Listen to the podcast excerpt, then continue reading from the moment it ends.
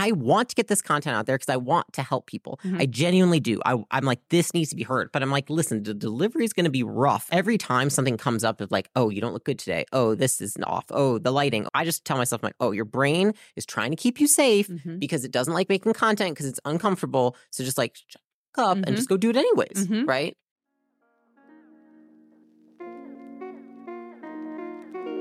How do you create an unshakable business? I crossed $100 million in net worth by the age of 28. Now I'm growing acquisition.com into a billion dollar portfolio. In this podcast, I share the lessons I've learned in scaling big businesses and helping our portfolio companies do the same. Buckle up and let's build.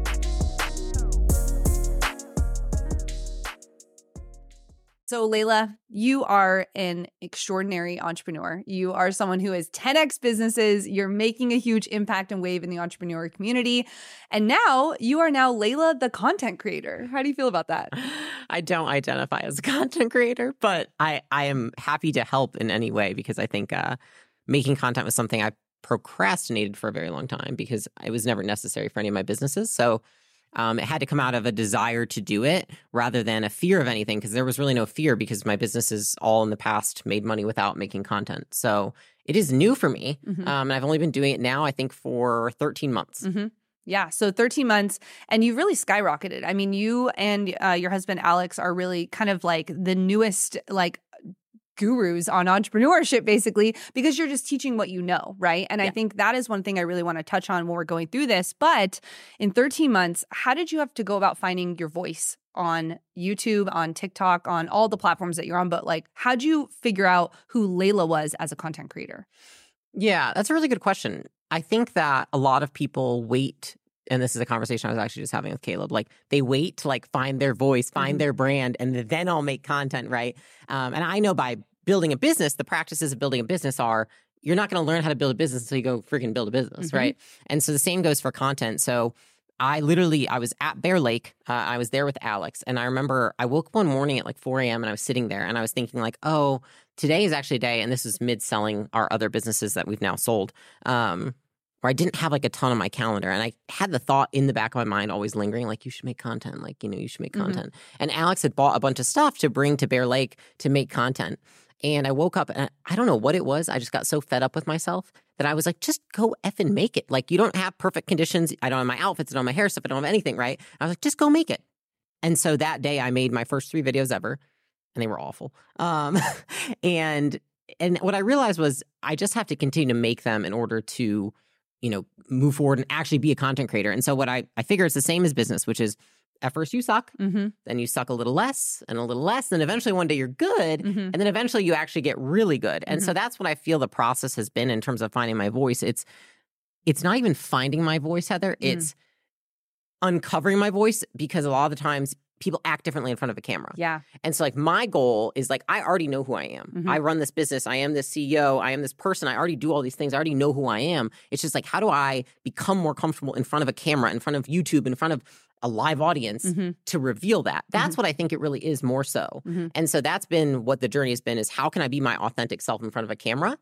And the more that I detach myself from the outcome of the Mhm. content, Mm-hmm. the more I'm able to do that. yeah Does that make sense? Yeah, definitely. And I noticed too, um, even in your first couple videos, because I've watched all of your videos, I am definitely your target audience.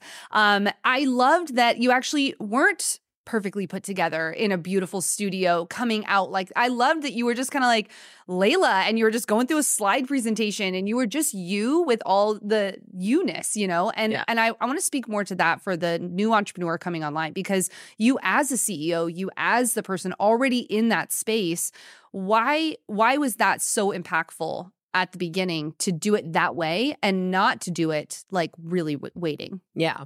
Because I think here's the reality is that plenty of people that I follow, and I just look at the people I follow, I'm like, is Warren Buffett building a YouTube studio? Right. You know what I mean? Like, that's ridiculous. He doesn't yeah Um, and so I kind of feel that way. Yeah. It's like I want to get this content out there because I want to help people. Mhm. I genuinely do. I, I'm like, this needs to be heard. But I'm like, listen, the delivery is going to be rough until I get a team because Mm-hmm.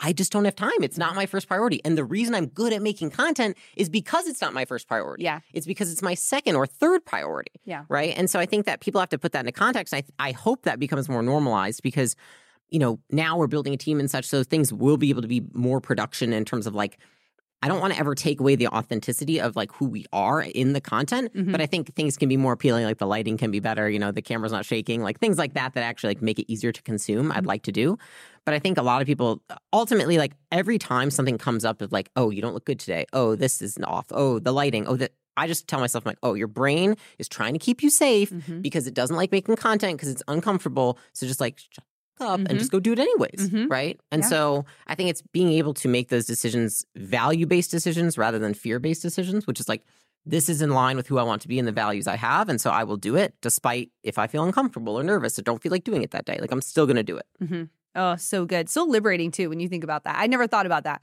Warren Buffett is not trying to build a YouTube studio. So why are we trying to make it always so perfect? And I think that's really what draws the audience in. Now, how did you figure out who you wanted to speak to? Because you have done a lot of different things, right? I mean, you've built successful businesses and sold them. You started acquisition.com. Is it was it a an actual strategy to say I want to talk to this person because that will help us do this thing or did you just know who you wanted to talk to at the beginning? I I don't think I even know still Really? who I'm talking to. No, um, I think I have a general idea now Mhm. of who I'm talking to, but the people that I want to reach and want to help, I think are a little more rare than typical, right? Mhm. And so I'm finding like the different buckets of what I like to talk to. So I think it's two things, which is like CEOs and COOs who want to grow and scale their businesses. Like they just want no BS. Like tell me what to do. I'm going to go do it. Like, and I can just give you. Like I love dishing out the tactics, right? The second is probably actually employees. Mm. Employees who want to grow in their career. Maybe they want to start a business. Maybe they want to figure out how to get to an executive level because I genuinely love doing that in my business. Mhm. Therefore, why would I not make content on it? And that's something I've recently discovered. So I'm like, oh, I love talking to people that are working in the business. I would like to help more. And I would love to have videos that one, the CEOs and the operators can take and they can learn themselves. And then two, they can share them with their team and be like, go watch this. This is how we're going to promote. This Mm. is how you can grow in your career. Like that's the stuff I really like doing. So I think I just think about who do I like talking to on a day to day basis. So, Mhm. like, if you're an entrepreneur, I think I would be thinking to myself, like, who do you already talk to naturally? Mhm. That's probably who your audience is. So, like Alex, for example, naturally, his friends, who he surrounds himself with, etc., they're usually marketing based CEOs or you know sales uh, centered CEOs or people that are faces of the brand. That's who he's always liked talking to. So, like, why wouldn't that be his content? You know what I mean? And so Yeah. for me, I'm like, oh these are the people I already like talking to. So that makes sense. I would make content for them because one, I've been there, slash, I am there. And then third, it's already what I do. So I already know it. Yeah. You Oh, know? oh, so good.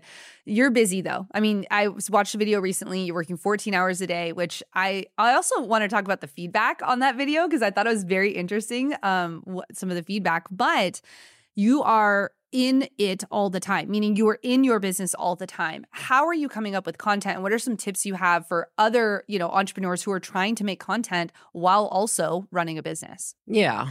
I mean, I think it comes down to this, which is you could also want to run your business and have a family. Mhm. You could also want to run your business and find a wife or a husband. I, there's always going to be competing priorities. And so it's just a matter of understanding that in periods of time where you want to grow something else, you have to sacrifice something, which is usually like your leisurely time. Mhm.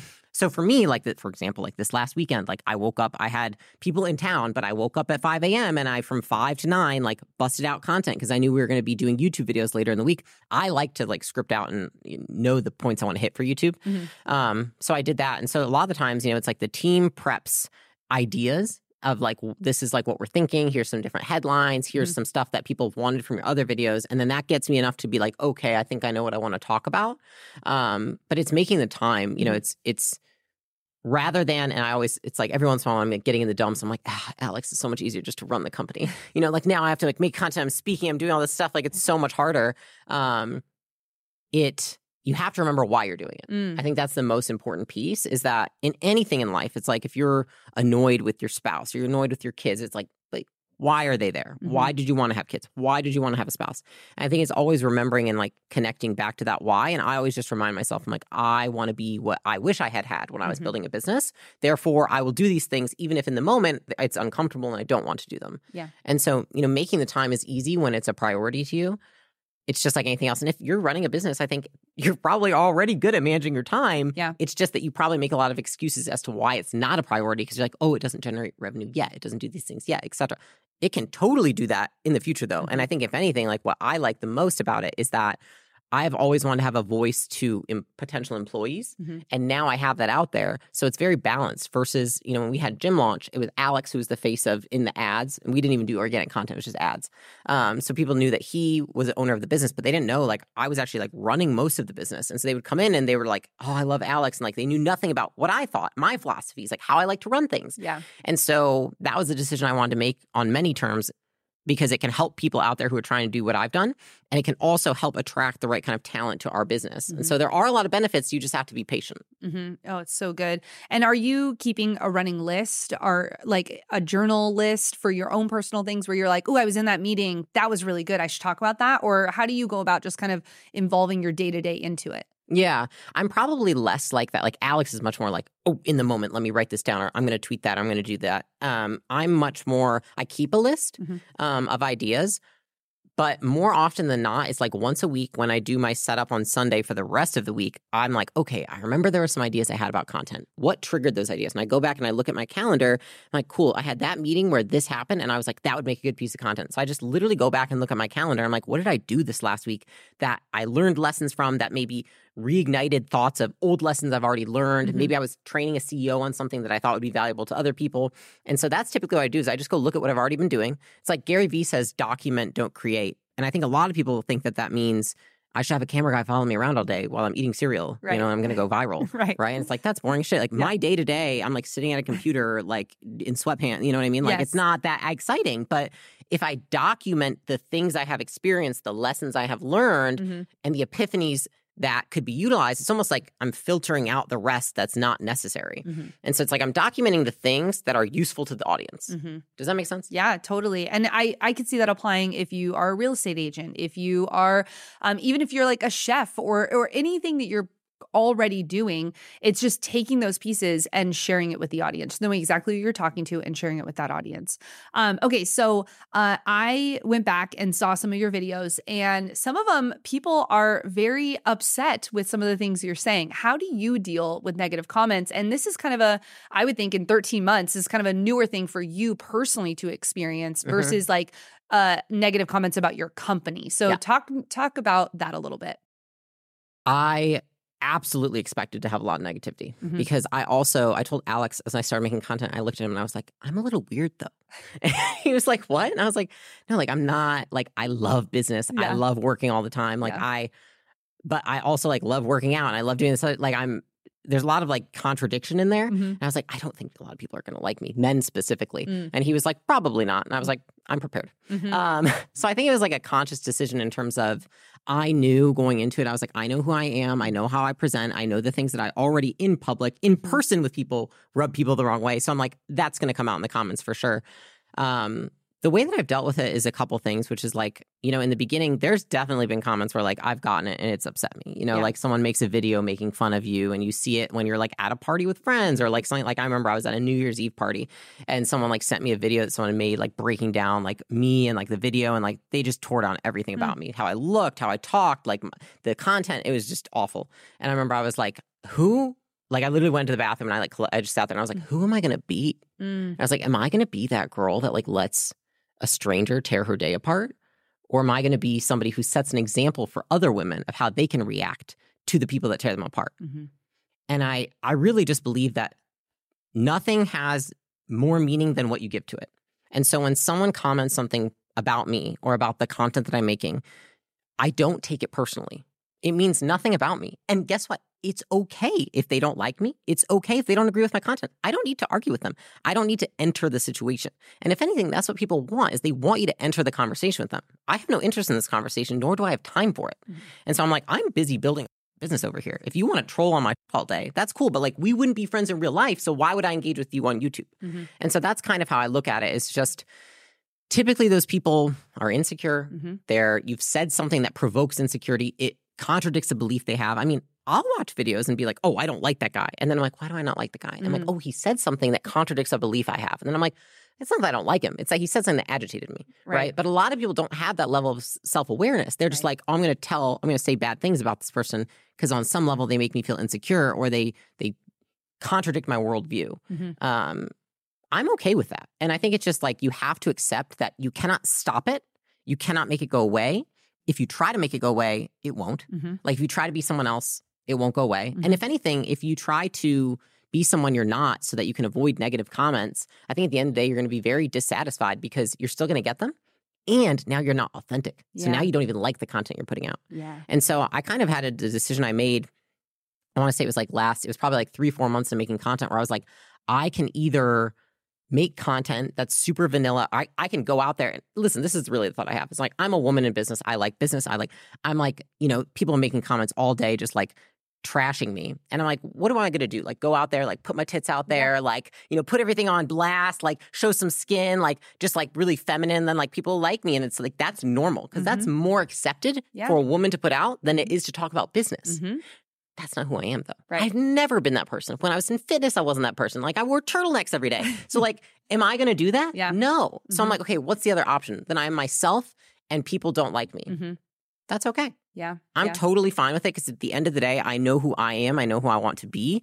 And the fact that people don't like me, that's been something that I've dealt with my whole life in person. Mhm. Why can't I deal with it online? You know? Yeah, so good. And I think, I, I mean, I deal with that too because I look at these amazing women who are, you know, they wear heels and lots of makeup and it's beautiful. And I'm like, I would rather be in my camper or like out on a hike with a backpack on, you know, those types of things. And same thing, just have to be authentic in whatever content you're creating. Um, I love that you said that you get to decide how you handle that and be the example for other women. And um, I just applaud you for that because I think that is more of what we need in the online space, not less of it. Not more attacking, but actually more just like going above it and saying, I'm going to be me. You can either like it or not. So I love that you said that. Um, I noticed actually that one of your most popular reels right now is kind of a behind the scenes of um, your husband and you, where he says you just love to like laugh randomly at things all the time.